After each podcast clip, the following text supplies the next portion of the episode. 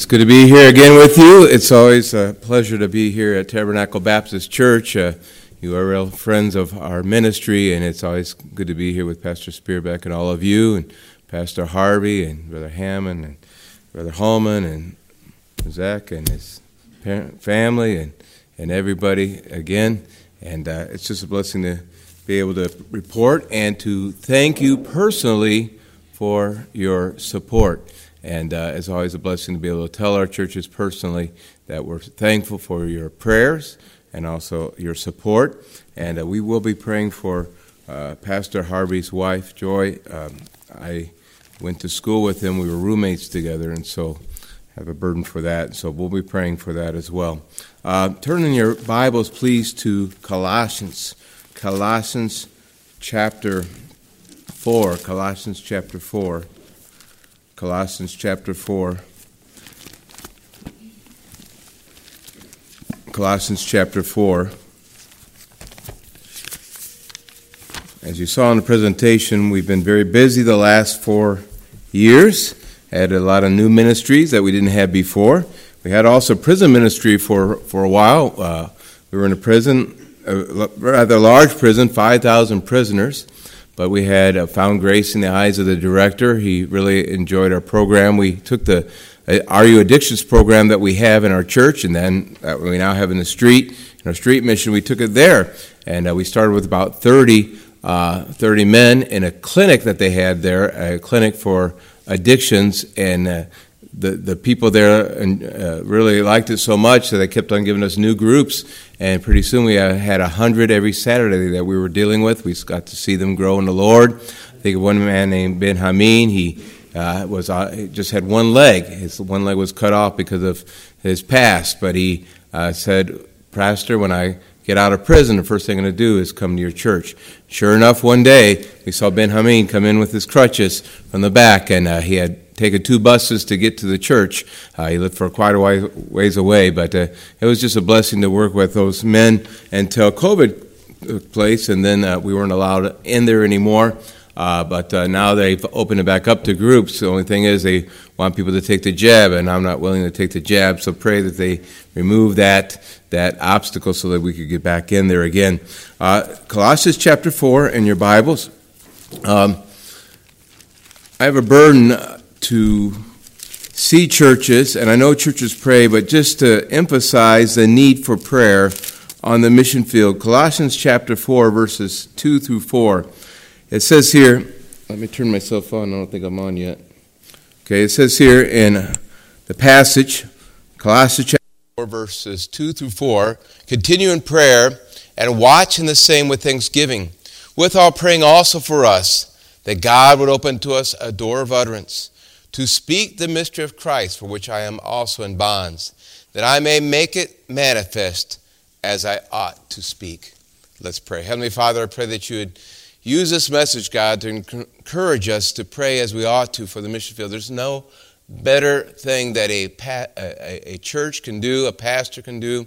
It, then, uh, of course, uh, giving is important, but there's nothing more important, I believe, for us missionaries than that churches pray for us. And Lord, I pray that this message would be a message that not only would inform how to pray, but also would uh, promote the ideal of praying. And God, uh, what you could do uh, in, a in a ministry, how you could change the dynamics of a missionary and in his ministry through the prayer of a church. Lord, I pray that you just give me words to say, that you give me power as I preach. Pray these things in your name.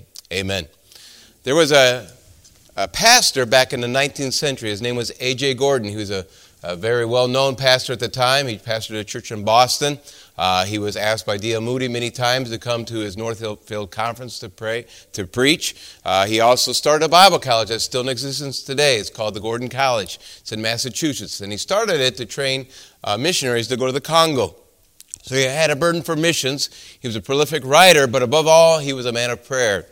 And he said these words one day prayerless giving will never evangelize the world. Think of that. Prayerless giving will never evangelize the world. It's great to give. We couldn't be on the mission field if it wasn't for people giving. We couldn't stay on the mission field if it wasn't for giving.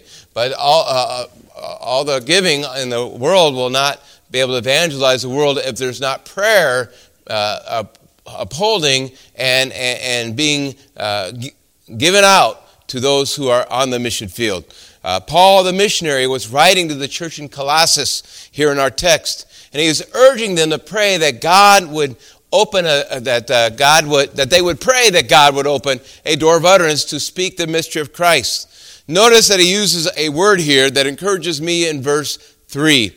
It says, "With withal praying for us, that God would open unto us a door of utterance. So Paul wasn't just praying uh, that God, uh, he wasn't just asking that this church would pray for him, but that he would pray for all of his uh, missionaries that worked with him, the team of missionaries that worked with him.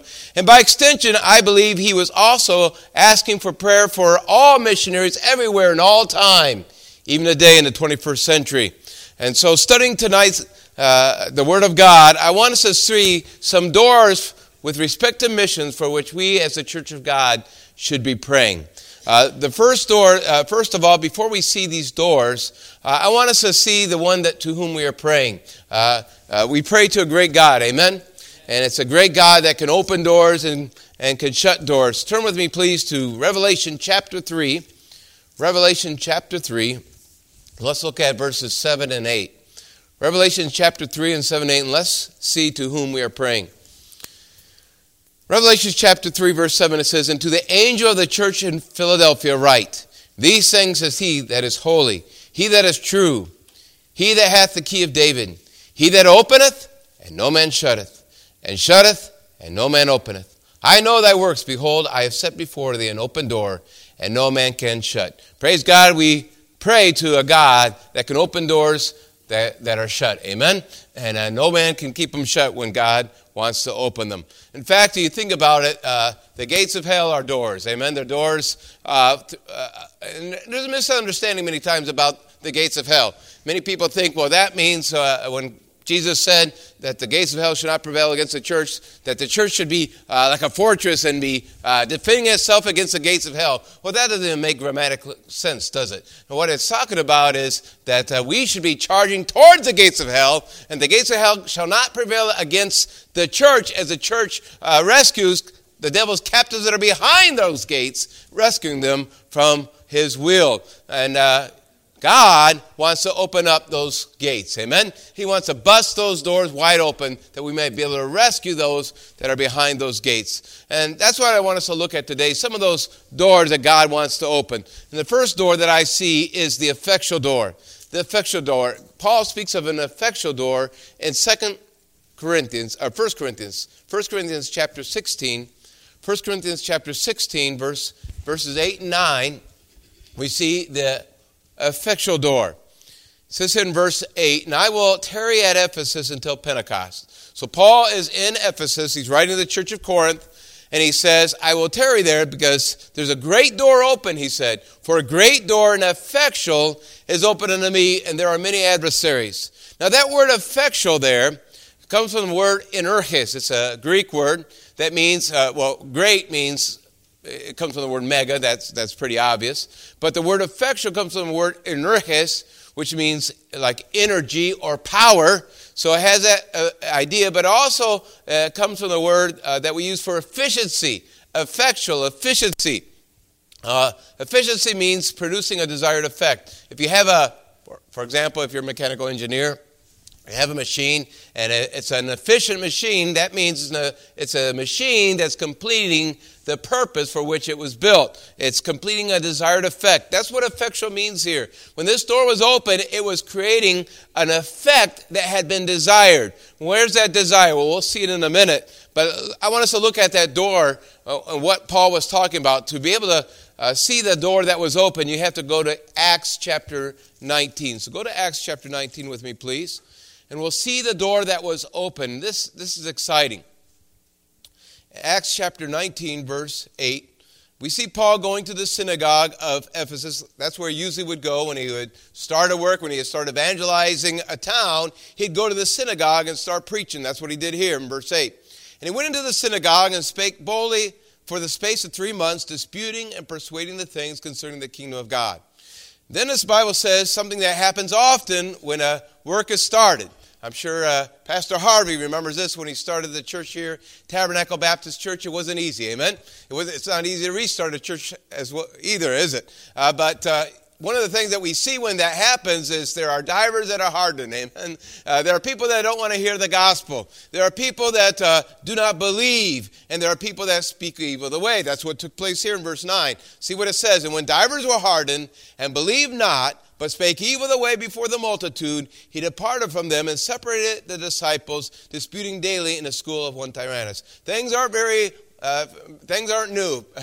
There's nothing new under the sun. Even back in those days when they would evangelize the area, there are people that didn't believe. And here in Ephesus, there are people that believe not. There are people that were hardened. Now, who are they hardened by? Who's the one that hardens their heart? Satan does that because he doesn't want anyone to get uh, those uh, to rescue those captives that are behind the gates of hell so he hardens the hearts of the people and people even speak evil the way i'm sure nobody has ever spoke evil of tabernacle baptist church amen uh, nobody's ever speaking evil of this church It's always got great things to say because we love the people here in Killeen, amen?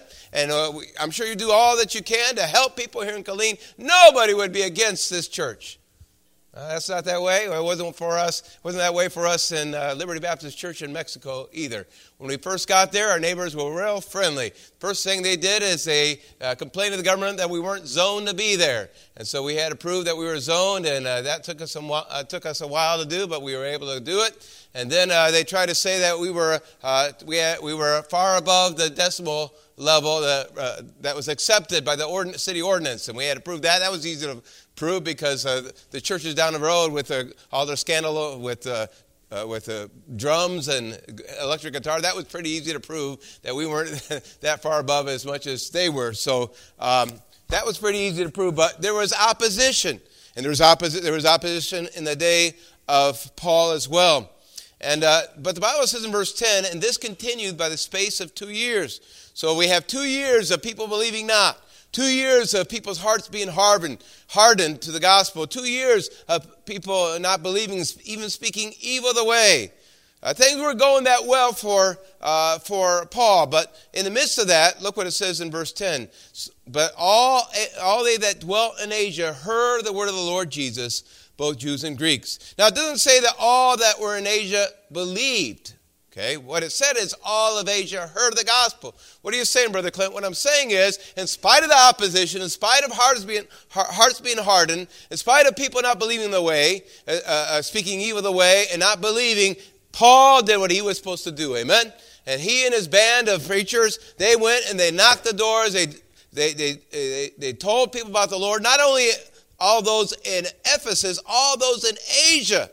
That's what we need to do in spite of the opposition. Oh, yes, there'll be people that'll be hardened to the gospel. And I, I, I, have to be honest, it's not as easy as it was back in the 80s. Brother Harvey remembers that. Remember back in the 80s how easy it was to witness to people? I was just a young person at the time, I was just a teenager. But I remember we'd go out as teenagers even, and we'd knock doors and we'd come back talking about the people that we were able to witness to. And almost every time there was at least one or two people that even trusted in the Lord. It's not that easy, Brother Spearbeck, today, is it? Uh, we're just happy if we got a track into a door sometimes, amen. And, uh, but uh, uh, it was hard back then. But you know what? We still have a responsibility to make sure that everyone hears the gospel, amen. We made sure when we started the church there, uh, Mexico City divided into 16 different delegations. You got 22 million people, uh, and, and I realized soon that my one church is not going to reach 22 million people. So uh, what we decide is, well, our delegation has 400,000 people. We're going to make sure at least those 400,000 people hear the gospel. So we have knocked every door, every street in that area of 400,000 people. We made sure that they got 50,000 John Romans one time. We went by another time and passed out over 70, uh, 60,000 New Testaments. We wanted to make sure that everyone had a chance to hear the gospel. We're doing it for the second time. We're almost done. It took us 13 years the first time to knock every door, and now the second time we've done it about five years. Well, it helps when you got more people doing it. Amen. And uh, but uh, we, we want to make sure that everyone hear the gospel. And Paul did the same thing. And there may be people who do not want to hear, but it's our responsibility to make sure that everyone has a chance to hear. Amen. And that's how, and God blesses when we do that. You know, I consider it when we come to an area uh, and start a work. I, am a Marine. Once a Marine, always a Marine. Amen. And uh, when we start an area, uh, evangelizing area, it's like establishing a beachhead for the Lord. Amen.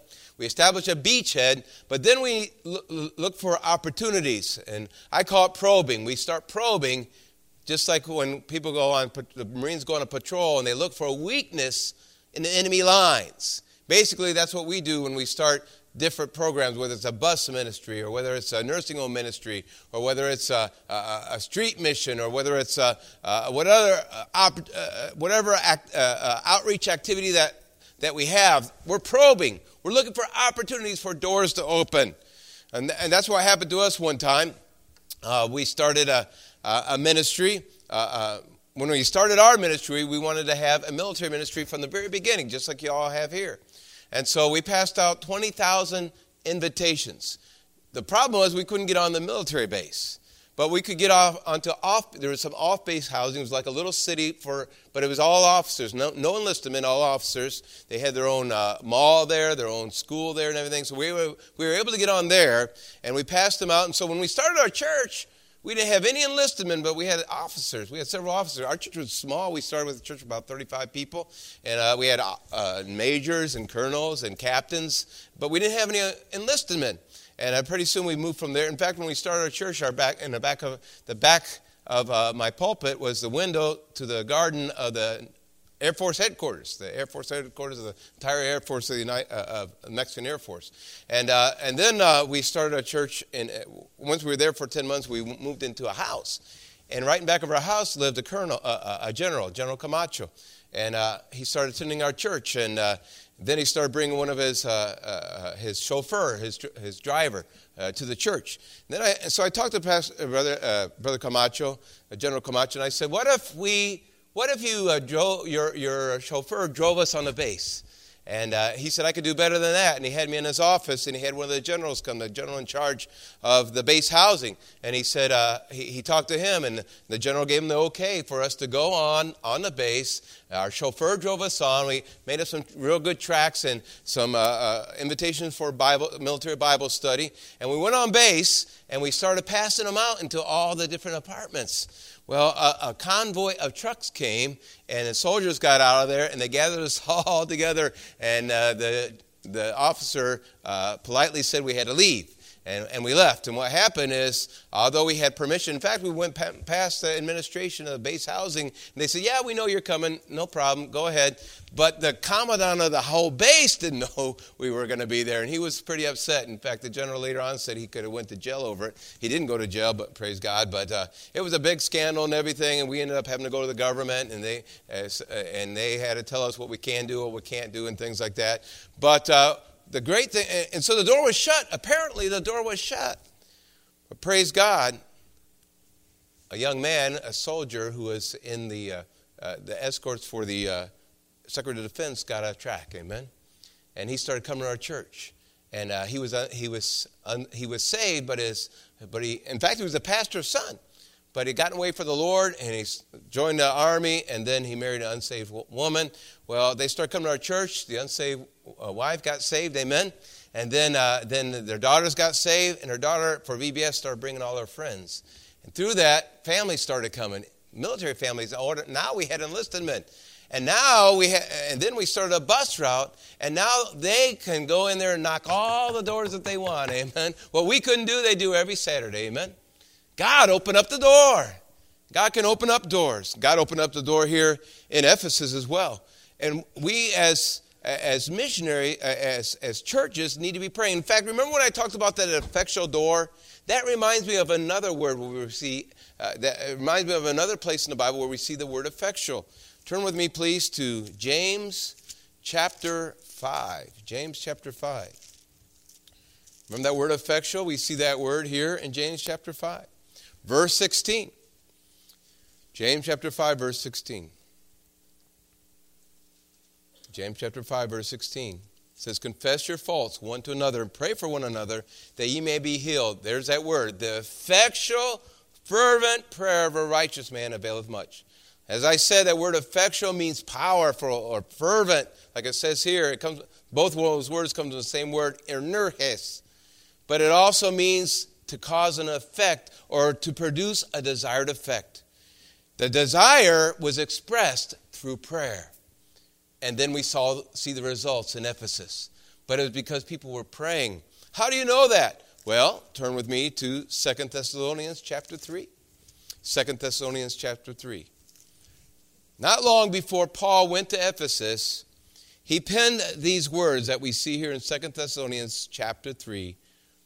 Paul, after he penned these words, actually took a survey trip to Ephesus. He, when, he, when he wrote these words, he was in Corinth, when he wrote to the Thessalonians.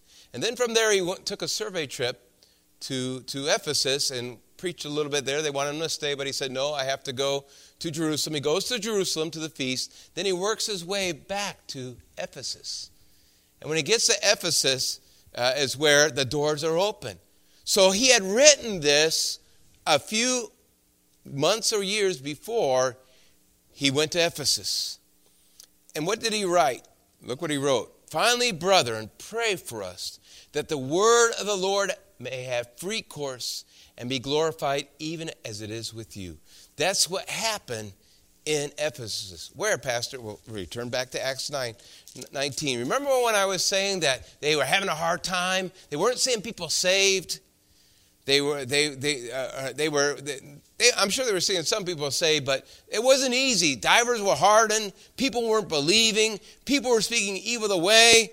And then the Bible says after two years of this going on, they were making sure everyone heard the gospel when God did something in verse 17. And this was known to all the Jews and Greeks also dwelling at Ephesus. Fear fell on them all, and the name of the Lord Jesus was magnified. There was an exorcism that took place. It went bad. Some unsaved people were trying to get a devil out of an unsaved man, and it didn't go well, go well for him. In verse 16, in fact, it says that they fled out of the house naked and wounded. But then God did something. Fear fell on all these Ephesians that before were hardened to the gospel, before were speaking evil away, before were not believing, suddenly fear comes on upon them. The Lord Jesus and his name is magnified, it says in verse 17. Many believe, confess, and show their deeds. Many of them also use that use curious arts, bring their books together. They burn them before all men, just like those book burnings back in the 18. Uh, I remember back in the 1980s, they had record burnings. They take record. Some of you don't know, you young people, you don't know what a vinyl record probably is. But anyways, they would burn records. There were these little discs that would turn around. They had a little needle that, that made noise. And but uh, I don't know what they would be today. MP3 burnings, maybe MP4 burnings. But uh, but but revival took place here. The Bible says in verse 20, and mightily the word of God grew. Says so mightily grew the word of God and prevailed. Hmm, where's that word prevail? Where did we see that? Well, didn't we see that back in James? The Bible says the effectual fervent prayer availeth much. The Word of God prevailed. The Word of God was magnified, just like we read there in Second Thessalonians chapter 3. What was the prayer? The prayer was that the Word of God would have free course. Did the Word of God have free course in Ephesus? Yes or no? Yes, it did. And why did it? Because of the prayers of the Thessalonians. Oh, how uh, Thessalonians, I'm sorry. That's what we need to do is pray. Amen. God opened up the door. Just like God opened up the door there in Mexico City on the military base, God can open up doors, but we need to pray for the effectual door to be open. And then a second door that needs to be open is a door of utterance. The door of utterance. Uh, back in our text, if you want to go back there to uh, Colossians, there was a man named John Gill. He was a great preacher. In fact, he pastored Spurgeon, Spurgeon's church about a hundred years before Spurgeon. And he wrote a great, he was a great uh, man of commentary. He wrote commentaries. His name was John Gill. John Gill, writing about uh, Colossians uh, chapter 4, he says, God opens doors of opportunity, God opens men's hearts, and God opens the doors of Christians' mouths. And that's what utterance is all about. We'll read that here in verse 3. It says, Withal praying also for us that God would open to us a door of utterance to speak the mystery of Christ, for which I'm also in bonds, that I may make it manifest as I ought to speak. So, what does that mean, the door of utterance? It's, it's a strange word, isn't it? Utterance. Well, it, you look at the text here and you can see a little bit what it's talking about. It's talking about speaking as one ought to speak. In fact, the word here is logos. It means, it, it means word, expression of ideal, and doing it in a way where one speaks as they ought to speak to speak with boldness. In fact, we'll look at it uh, in Ephesians. If you want to go there to Ephesians chapter 6. Ephesians chapter 6, it gets a little more clearer here what it means to speak, what, what the doors of utterance are all about. In Ephesians 6.18, Paul is asking to pray. Again, he's asking for prayer. Praying also with all, always with all prayer and and supplication in the Spirit, and washing thereunto with all perseverance, supplication for all saints, and for me that utterance, there's that word again, that utterance may be given unto me, that I may open my mouth to make the known the mystery of the gospel, for which I am an ambassador in bonds, that therein I may speak boldly as I ought to speak. And so, what it is it? What is it to this utterance? It's speaking boldly.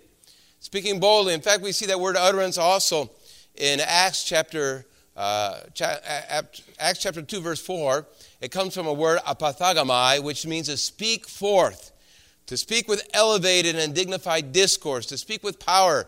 Is, is referring to when uh, the people came out of the upper room. Remember, the saints came out of the upper room in the day of Pentecost, and they were all astonished at what they heard. That's what it's talking about. It's the same word that's used, apathagamai, is used in verse 14 when, uh, when uh, Peter stands up and he speaks, and 3,000 people get saved.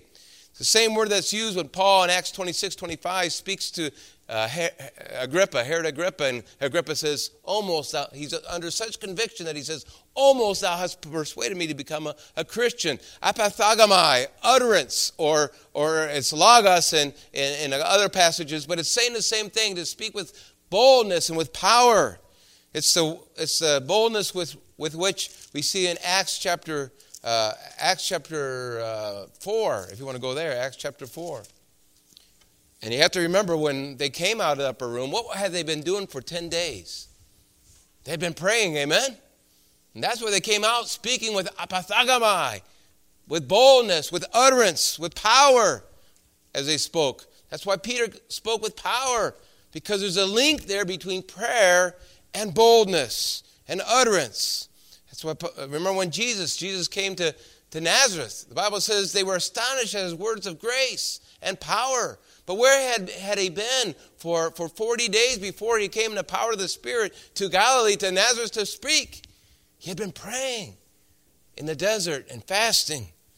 We see here in Acts chapter uh, 4 and verse 29, James and Peter come, or John and Peter come back from being threatened for preaching. And when they come back to the congregation, we don't see them having a pity party because they were threatened. We see them having a prayer party, amen? They were praying, they're, they're praying. And look how they pray in verse 29 And now, Lord, behold their threatenings and grant unto thy servants protection from the threatenings. Is that what they said? No. They prayed and said, Grant unto thy servants not protection, but with all boldness they may speak the word. Verse 31 And when they had prayed, the place was shaken where they were assembled together. They were all filled with the Holy Ghost, and they spake the word of God with boldness. Verse 33 And with great power gave the apostles witness of the resurrection of the Lord Jesus, and great grace was upon them all. Great power was given to the apostles. You may say, well, uh, that was just for the apostles. No, then the Bible says that great grace was given on all of them. They came out of that congregation witnessing with boldness. What are you saying, Brother Clint? That's what we need. That's what Paul was asking for. He is asking that the door of utterance would be open, that the people of God would speak with boldness. Now let's go back to Ephesians. Ephesians chapter 6. Remember when Paul was asking for prayer? He said, Pray. Look what, this is something that, uh, it's, it's good to pray for us missionaries, amen? But once again, I cannot reach 22 million people. I can't even reach 400,000 people. Me and my family, we can't do it. It takes a lot of people to do it. And, and, and what are you saying, Brother Clinton? Well, let's read verse 18 again. Praying always with all prayer and supplication in the Spirit, and watching thereunto with all perseverance and supplication for all saints. What saints? When it comes to missions, for the saints that are in our missionary churches.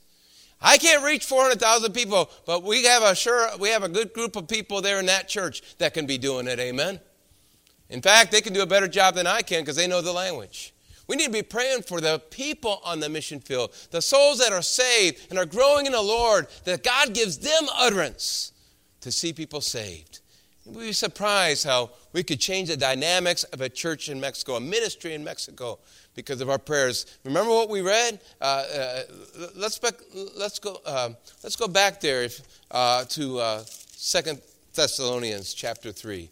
What did he pray for? Remember what he prayed for? Pray that the Word of God might have free course and be glorified even as it is with you. That word free course in the Greek is talking like a mighty river, uh, like a dam when it's burst and the water just comes rushing through. And uh, it was like the Johnstown uh, uh flood. It was a flood back in the 18th, 19th century. I was reading about it in a book when I was at a bookstore not too long ago, and that just that flood of water just comes through and and and, and went through the John, Johnstown Johnstown there in Pennsylvania, houses were knocked over. Uh, uh, I, I, there's a picture that I took a picture of in, in, the book, and it's got a house on its side, a two story house with a trunk going through it. That's the power that God wants us, the Word of God, to have, to, to, to be like a mighty rushing river, just knocking over, we could say, pulling down strongholds. Where do we see that at? Well, go with me to Second Corinthians chapter 10. We just got done talking about praying in, in, Ephesians 6. You know what that's at the end of? That's the end of Paul talking about the armor of God. A lot of times when we talk about the armor of God, we talk about the defensive armor, the helmet of salvation, the breastplate of righteousness. But we forget at the end, you know, there's not just one. People say there's only one offensive weapon mentioned in the armor of God. That's not true. There's the Word of God, amen, which is the sword of the Spirit. But then what's the next thing that Paul says? Praying. There's two weapons there. There's the Word of God coupled with prayer. What can they both do together? We'll look at here in 2 Corinthians chapter 10. We'll see what they can, these weapons can do. Verse 4 For the weapons of our warfare are not carnal, but mighty like that mighty rushing river that we just read about, that the Word of God can, just like a mighty river, uh, it, can, it can pull down strongholds, just like uh, a river can knock down buildings and, and, and strongholds in the hearts and minds of people. Look at verse 5 casting down imaginations and every high thing that exalted itself against the knowledge of God. Remember what we talked about?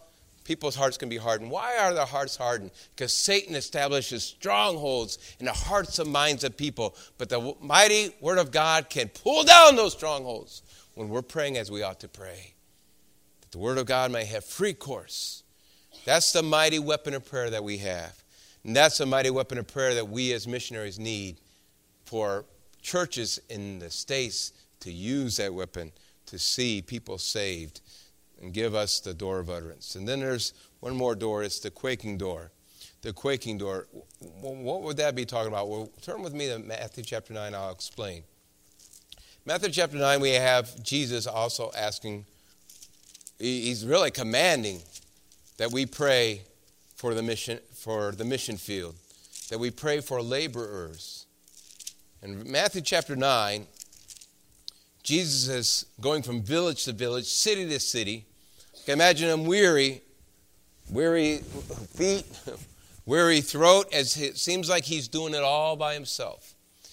But the apostles, Pastor, well, at that time, the apostles were just disciples. They weren't apostles until the next chapter. So they were just disciples, hearing, the, hearing him preach. What about John the Baptist? He was in jail. Jesus was the only one, he was doing it all.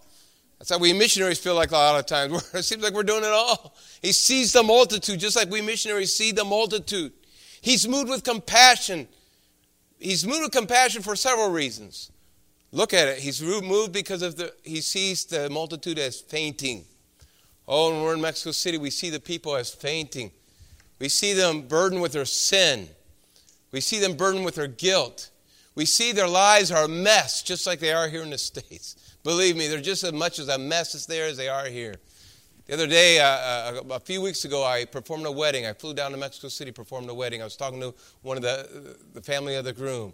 They said, We've never been to a wedding in our lives. Imagine that. 40 some years old, never had been to a wedding in their life. And I said, Well, uh, well he, I said, Well, you never been in one in a church? No. because we're Catholic. And I said, Well, don't they have Catholic weddings? And I said, We've never been to one. All their lives. I said, Yeah, I know. A lot of people. Uh, a, a lot of people go to the justice of peace. And he said, Not even that. And that's the problem. Not even that. Their houses, their families are built on, on quicksand from the very beginning. Their homes are a mess. Their lives are a mess. Families are broken before they can even get started. And they're fainting, cumbered about with the sin and the, all the problems that are a result of their sin. And they're scattered about looking for answers and they can't find it. And we have the answer, but there's a lack of laborers. A lack of laborers. The Bible says there's sheep without a shepherd because there's no shepherd to guide them. How sad. And that's why Jesus, full of compassion, says unto the disciples, The harvest truly is plenteous, but the laborers are few. And oh, how few they are. You know, 70 years ago, when the world had 4 billion on this planet, we had 100,000 missionaries going out from the United States, and that's counting Catholics and everybody. You know, we have twice as many people now, 8 billion.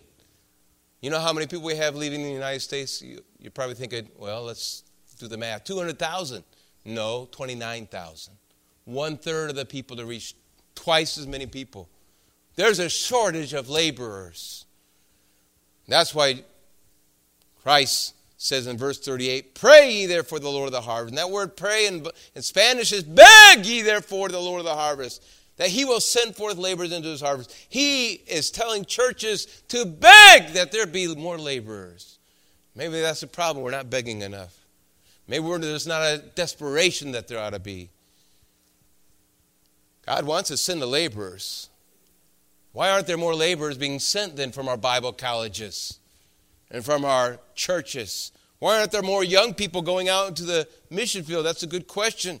I believe it's because there's a need to pray for a quaking door. What's that, Pastor? Brother Clint? Well, turn with me, please, to Isaiah chapter 6. Isaiah chapter 6, we see a quaking door. A quaking door. And this quaking door needs to take place in churches all over America. You see here Isaiah in the temple. And if there's any place we're going to see young people call, they better be in the temple. Amen. They need to be in the church. They need to be in the word of, under the word of God. That's where it's going to happen in the in the church. That's what happened with Isaiah. He was in the temple. And in the year that the king Uzziah died, I also saw the Lord sitting upon a throne, high and lifted up, and his train filled the temple. And above it stood the seraphim, each one with six wings. With twain he covered his face, and with twain he covered his feet. With twain he did fly. Here's a seraphim. If we would see seraphim today, we would be hiding in fear. These same seraphim, they're hiding their eyes from a thrice holy God as his train fills the temple there. And they cry out one another, Holy, holy is the Lord of hosts. The whole earth is full of his glory. Then the Bible says the posts of the door move at the voice of him that cries. The quaking doors. The house of God is filled with smoke with the Shekinah glory of God. And what's the result? What's the result in Isaiah's heart? He says, Woe is me, for I am undone, because I'm a man of unclean lips. And I dwell in the midst of a people of an unclean lips. For mine eyes have seen the King, the Lord of hosts. We see the result of of Isaiah seeing the Lord high and lifted up as he really is. The first thing that we see is he, he responds with, with, with, with uh, uh, uh, awe and reverence. There's a lot of that missing today in churches, amen? Especially among our young people, an awe and reverence of God. And then he responds with humility Woe is me, I am undone because I'm a man of unclean lips. Oh, that we'd have more people in our churches that would have that humility. I am a wicked sinner. And they would realize their sin and how their sin has been purged, as it says in verse 7, and their iniquity has been taken away. And then he the other result is surrender. I heard the voice of the Lord saying, Whom shall I send and whom shall I go for us? Then said he, Here am I, send me. A quaking door experience. So let me tell you, this quaking door experience is not going to come just from Pastor Spearbeck preaching. It's not. I have to be honest, it's not going to come from my preaching either. It's not just going to be from preaching. It has to be God that has to do the work. It has to be God that quakes, that brings that quaking door experience in the hearts of young people. It has to be God that shakes some hearts of some young people and say that so that they say, "Here am I, Lord, send me." That's something I can't do. That's something Pastor Spearbeck can't do. That's not something that Pastor Harvey could do. It's God that's got to do it. But we have to pray that God does it. We have to beg that God does it. If we're going to see more people called to the mission field, we need to be begging God that He gives some young people a quaking door experience, to get their eyes off this smartphone and get their eyes on God. Then God will call them. How can they hear if they're not paying attention? Oh, pray that God shakes them that they get their attention. That's what a man named a pastor 200 years ago did. His name was Jonathan Edwards. He had a burden for his young people. They weren't reading, looking at things in a smartphone. They were reading stuff they shouldn't have been reading in literature. And they were worldly as young people are today. But God did a work when He started praying. And the people of the church started praying. And revival broke out. The revival that not only broke out in His church, but that revival spread throughout the United States, and that's what changed the history of our country. And that's what we need. We need some of that again. We need a quaking door experience. We need to be praying that our people will have a quaking door experience, a door of utterance opened, a door of effectual open on the mission field. And we just need to be praying. The Bible says, continue in prayer. Keep on praying with striving prayers, concerted prayers, praying in the Spirit, effectual, fervent prayers, praying specifically that God produces a desired effect. Last of all, I want to finish with an illustration. Some years ago, the record of a wonderful work of grace in connection with one of the stations of the China Inland Mission attracted a good deal of attention. Now, the China Inland Mission was a mission board back in China back in the 19th century. The head of it was Hudson Taylor himself. But here it says that there was a wonderful work of grace in connection with one of the many stations, preaching stations, in the China Inland Mission there in China that attracted a good deal of attention, more than in other parts of China. And it continues to write both the number and spiritual character of the converts had been far greater than at other stations, where the consecration of the missionaries had been just as great at the more fruitful place. And so this place was seeing more success than other places in China, even though they weren't better missionaries than other places. I, I sometimes wonder why has God blessed our ministry there in Mexico City so much compared to perhaps other missionaries even in Mexico. And I think this is the reason why. It's not because we're better missionaries. Look, look, look, let me continue to read. This rich harvest of souls remained a mystery until Hudson Taylor, on a visit to England, discovered the secret. At the close of one of his addresses, a gentleman came forward to make his acquaintance. In the conversation which followed, Mr. Taylor was surprised at the accurate knowledge the man possessed concerning this inland China mission. How is it, Mr. Taylor asked, that you are so conversant with the conditions of that work? Oh, he replied, the missionary there and I are old college mates. Praise God for good old college mates, amen. For years we have regularly corresponded. He has sent me names of inquirers and converts, and these have I daily taken to God in prayer at last the secret was found. A man praying at home, praying definitely, praying uh, effectually, we could say, amen. Praying daily for specific cases among the heathen. This is the real intercessory missionary, and this is what we need to take place in our churches. Oh, that you would get a hold of God and say, God, give me a missionary for which you want me to pray. Maybe take one of these prayer letters, amen, and get a copy of them and pray for the need specifically for a missionary. Maybe you could change the dynamics of some ministry somewhere. Oh, we can complain about missionaries and say, What's going on with them? How come they're not seeing any fruit? Well, how can we expect them to see fruit if we're not praying for them? Amen? Oh, we need to be praying. James Gilmour, missionary in Mongolia, he said, My creed leads me to think that prayer is efficacious or effectual. There's that word again. And surely a day's asking God to overrule all events for good, God, good is not lost. It wouldn't be a day lost if we just spent a day in prayer. Amen? Oh, but we're so busy. He continues to write, there's still, a, still, there's a great feeling that when a man is praying, he's doing nothing. Isn't that true? Don't we sometimes get tempted to think we're not really accomplishing much when we're praying? We're thinking, oh, there's something else I could be doing rather than just praying. In fact, he, he says that, he addresses that. He says, and this feeling makes us give undue importance to work. Not that work isn't important. We should work, especially for, the, for God.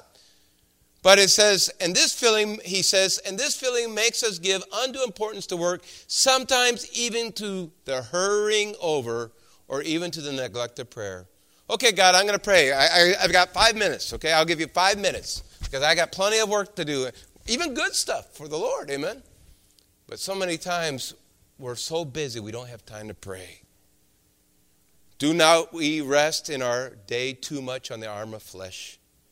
Cannot the same wonders be done now as of old? Oh, yes, they can. We just need to pray as they did of old. Do not the eyes of the Lord run to and fro throughout the whole earth still to show himself strong on behalf of those who put their trust in him? Oh, yes, he does. Oh, that God would give me more practical faith in him, Gilmour said. Where is now the Lord God of Elijah? He is waiting for Elijah to call on him. Remember that saying of Elisha when he comes to the, uh, river Jordan and he takes the mantle of Elijah and he says, Where is the Lord God of Elijah? And he strikes the river and the river opens. Well, the Lord God of Elijah is still here. Question is, where are the Elijahs that will pray like Elijah? Fervent prayer, effectual prayer like Elijah. Oh, that's what we need in our church today. That's what our ministry needs. Let's pray. Heavenly Father, I pray that you would uh, speak to our hearts about the need to pray, to pray for effectual door on the mission field, that open doors of opportunity would open up for a missionary. So many are struggling. Maybe they just need mission, some people that will just pray that God would bust the door open for some of these missionaries. Oh, maybe they, we need to be praying, uh, not maybe I know we need to be praying for a door of utterance be given to not just a missionary, but as people in, a, in, their churches, that they might speak with power on the mission field to see souls saved in that beachhead that's been, that's been given them as they go out on patrol and as they look for enemy lines to break through those enemy lines and rescue those captives that are behind those gates of hell. Oh Lord, I pray that you would give us also a, a burden that beg God that He would send forth laborers, that He would give them a quaking door experience where they would be woken up to the need of people around the world. Oh God, that you would speak to our hearts about the need to pray and to pray continually, specifically, daily, and with fervor. And Lord, what, what, what, what, this, what this church could do in the area of missions is they would give their heart to missions. Lord, I pray that you uh, give our, their heart to praying for missions. I pray these things in your name. Amen. With